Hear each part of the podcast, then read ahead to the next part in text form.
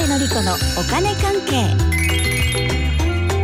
この時間はお金についていろいろな話題を教えていただきますファイナンシャルプランナーで社会保険労務士の川辺紀子さんですよろしくお願いしますはい、よろしくお願いします。先週はコロナ感染時にもらえる医療保険が縮小されるというお話でしたけど今日はどんなお話でしょうかはい、今日はね、クレジットカードの不正利用のお話です。はいっ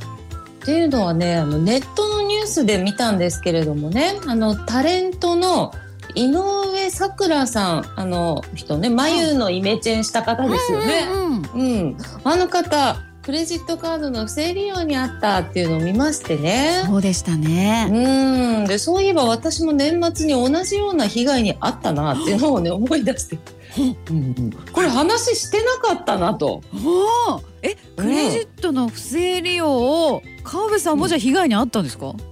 あったんですよ、えーそうなんですうん話してないですね、うんうんこれねでねその時にコールセンターでねいろいろ聞いてみたんです さよすができるだけのことを聞いててうんなんでそのお話もしますねお願いします、うんうん、あでもその前にねこのタレントの井上咲楽さんですけれども、はいこの話でクレジットカードを使われちゃってねであのブランド物なんかを100万円以上勝手に購入されていたとそういう内容でした。うんうんそして注目すべきはちょっとねまずカードの限度額もびっくりしたんですけれども、うん100万以上ってことは22歳でも有名なタレントさんとなると限度額100万以上使えんのねというのを思いました。ですよねだって100万円以上の限度額ってなかなかですよね、なかなかですよ審査ね通るのかっていう話ですよね。それが通ってるわけですもんね。うんと思ってなんか読んでたらね本人によると実は最初ものすごく低い金額に設定していたはずなんですって。へえうん、それを限度額も勝手に変えられていたんじゃないかなんて話ですよ。えー、限度額の変更までされちゃうんですかうん、これね、なんかちょっとこう低い設定って言いたくて本当じゃないことを言ってるのかなとも思ったけ ど、あもしもこれ本当だったら結構な驚きですよそうでね。すよねうん、だってね、あのウェブでここの限度額の変更までやられちゃうのかなうんということは、クレジットカードの番号を抜かれただけじゃなくって、うんそのウェブサイトに入るためのパスワードとか ID とか全部でしょ、怖っ、ねえ、それもバレてるってことになるから、うんここまでバレているとなるともしかしたらフィッシングメールに引っかかっちゃったんじゃないのとうかんうんうんうんあるので、まずねこのフィッシングメールにね注意しなきゃいけないと思うんですけど、うんこういうメール来ません松尾さん。来ますよやっぱり来ます来ますよ。本当にそうなんかクレジットカード会社を名乗るメールですもんね。そうそうそう。んはいはいうんうん。カムさんは来まうす？ん、もう来まくりますよ。あ来まくりですか。はい。もう持っていないからそのクレジットカードっていう会社からもう来るから、うん。もうランダムに送ってるんでしょうね詐欺だってバレバレでもいいそかういらうことか。そうですうよ、うんもんう。じゃんじゃん来ますね、うん、あでね私があの去年の末に不正利用されたっていう時の話をしますけれども、はいそれ別にフィッシングメールに引っかかったわけではないんですよ。うん、でこれはねん全然普通に来てたんですけどあのメールじゃなくてね電話がかかってきてるんですよね。電そ話？れで、うんあクレジットカード会社からね電話がク。レジットカード会社からの電話ね。そうでもそんなの番号じゃ分かんなくてね、ん。そして今 LINE とか仕事なんかでもメールが主流になっちゃって。はい。で謎の電話番号から携帯への電話ってあまり来なくなってると思いません思います。うねえん。だからな何これという感じでちょっとこうんううんスルーしたりとかしがちだと思うんですよね。私もほぼスルーしますね。知らなかったら。いやそうなんですよでうん私もなあの結構スルーしてたんだけれども、うん何回も来るのでおうでも何なのかなと思って、まあ、気づいた時に出たんですよ。はい。そしたらあの不正利用の可能性があるので電話しましたってクレジットカード会社から。うん。そうそうそうでまあそれもこう本当かなとか一瞬思うけれどうも、んでももう昨日の何時何分にカード使いましたかとかもうそうしたら「はみたいなこと言うとその前は何日の何時何分にあのいくらぐらいどこかで使ってませんかとかいろいろ聞かれてほでいやその時間は絶対に決済できない時間帯だし定期的に購入してるとかそういうのもないのでそこからはなので全然それ絶対使ってないですって言いました。う。おお。うんそうなんです。これじゃあ完全に不正利用ですよね。ね、そうですよね。そしたらですね、んその向こうでが、わかりました、じゃあ不正利用だなということで、あのカードを止めますので、うん。新しいカードが届いたら、まあ支払いに設定しているところとかは、あの全部自分で手続きしてくださいねっていうわけですよ。うん。でクレジットカードの番号も、うんあと裏側に書いているセキュリティコードとかももう全て変わりますのでもう一回全部やり直してくださいねみたいに言われてで新しいカードが届くまではもう何事も何もできない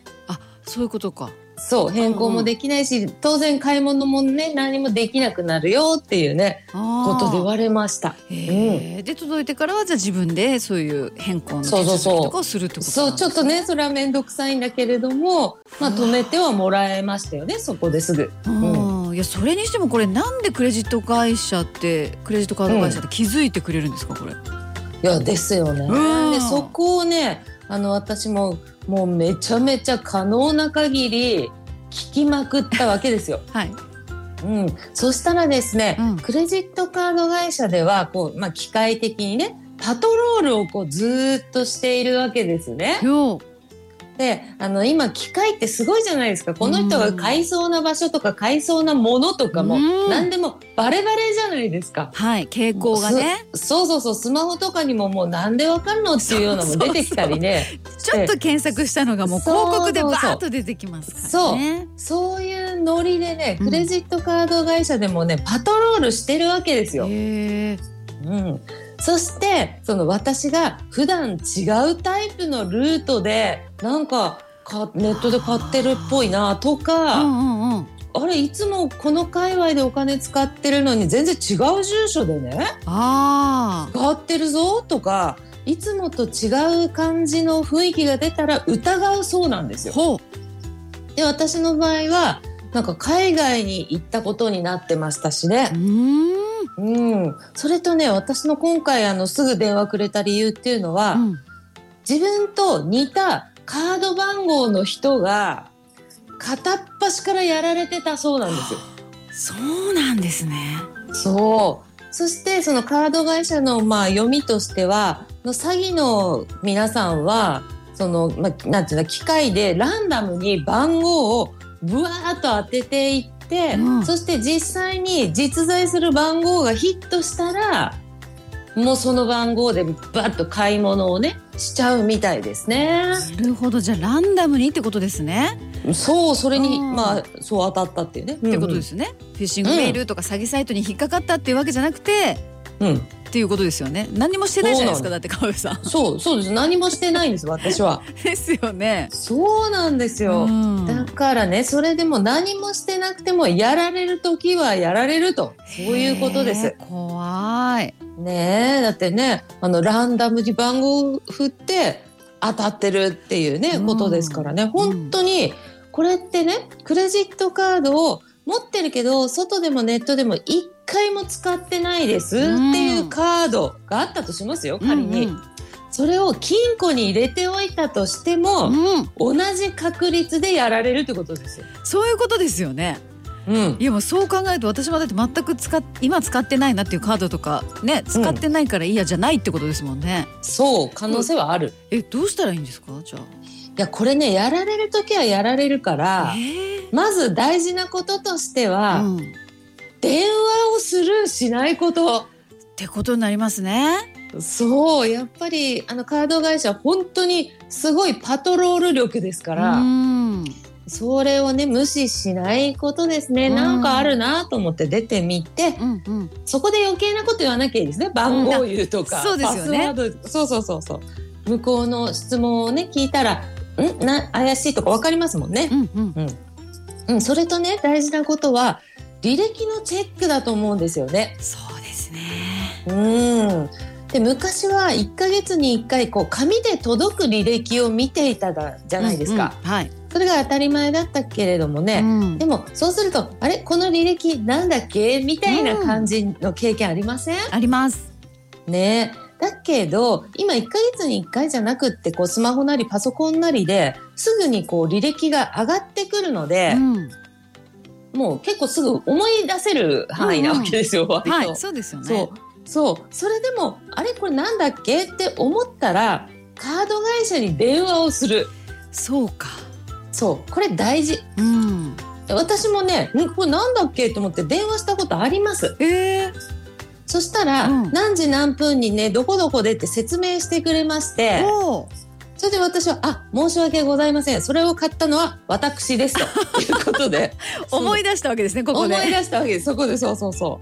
う。というのでねあの、うんうんちょっと恥ずかしいけれどもあの不正じゃないなって確認できましたし、うんでもし不正利用だったなっていうことであればちゃんと保証してくれるので大丈夫なのでね、ね、ははい。いそれが大事だと思いまっす。てことですよね。電話するしない履歴のチェック。って分かんなかったらもう電話で問い合わせもするっていうことも大事ですね。はい、はい、と思いますということで今日はクレジットカードの不正利用についてのお話でした。ファイナンシャルプランナーで社会保険労務士の川辺典子さん、ありがとうございました。はいありがとうございました。